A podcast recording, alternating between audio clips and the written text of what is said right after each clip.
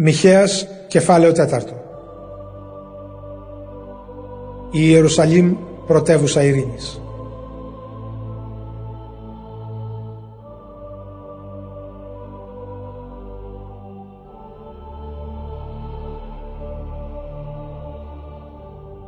Θα έρθουν μέρες που το όρος του ναού θα κυριαρχεί πάνω στα βουνά ψηλότερο από όλα τα άλλα.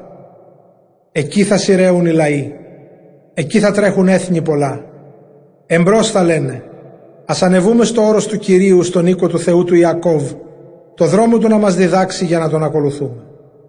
Γιατί από τη Σιών βγαίνει ο νόμος από την Ιερουσαλήμ προέρχεται ο λόγος του Κυρίου.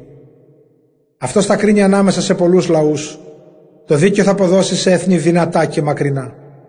Τότε τα ξύφη τους θα τα σφυριλατήσουν σε άρωτρα και τις λόγχες τους σε δρεπάνια. Ξύφος δεν θα σηκώνει το ένα έθνος στο άλλο ενάντια και πια δεν θα μαθαίνουν να πολεμούν. Αλλά θα κάθεται καθένας κάτω από την κλιματαριά του και κάτω από τη σικιά του, χωρίς κανείς να τον τρομάζει. Ο Κύριος του σύμπαντος τα είπε αυτά. Καθένα από τα άλλα έθνη υπακούει στο δικό του Θεό, ενώ εμείς οι Ισραηλίτες ακολουθούμε τον Κύριο που είναι ο Θεός μας και αυτό θα κάνουμε για πάντα. Ο Κύριος Βασιλιάς της Ιερουσαλήμ. Ο Κύριος λέει θα έρθει μια μέρα που θα μαζέψω τα πρόβατα του κοπαδιού μου τα ανάπηρα και τα παραπλανημένα. Εγώ τους έφερα δυστυχία, αλλά θα κάνω τα ανάπηρα υπόλοιπο και τα αδύναμα ισχυρό λαό. Εγώ ο Κύριος θα βασιλεύω σε αυτούς από το όρος Σιών, από τώρα και για πάντα. Και σε σένα πύργε που το πίμνιο προστατεύεις ψηλέ βράχε της Σιών, θα ξαναγυρίσει η εξουσία όπως παλιά. Η πόλη της Ιερουσαλήμ θα ξαναγίνει πρωτεύουσα του βασιλείου.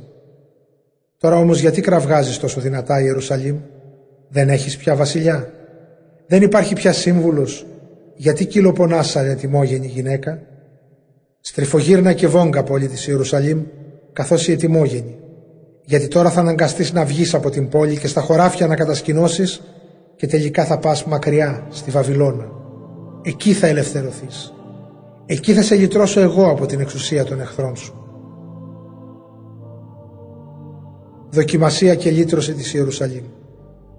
Ο Κύριος λέει «Συνάχθηκαν έθνη πολλά τώρα εναντίον σου Ιερουσαλήμ που θέλουν τον Άγιο τόπο σου να βεβηλώσουν και με την καταστροφή σου να χαρούν. Αλλά τα σχέδιά μου δεν τα γνωρίζουν και δεν καταλαβαίνουν τις προθέσεις μου που είναι να τους συγκεντρώσω σαν τα δεμάτια στο αλόνι για να τους αλωνίσω. Σήκω και αλόνιζε η Ιερουσαλήμ γιατί εγώ θα σε κάνω δυνατή σαν τάβρο με σιδερένια κέρατα και χάλκινες οπλές για να αποδοπατήσεις πολλούς λαούς και να αφιερώσεις τα πλούσια λαφυρά τους και τα υπάρχοντά τους σε μένα τον Κύριο του σύμπαντος. Ο Θεός υπόσχεται σωτηρία από τη Βιθλέμ. Ο Κύριος λέει «Κλάψε και ξέσκησε τις άρκες σου πολιορκημένη πόλη. Οι εχθροί έχουν περικυκλώσει. Τον αρχηγό του Ισραήλ θα τον χτυπήσουν με ραβδί στο πρόσωπο.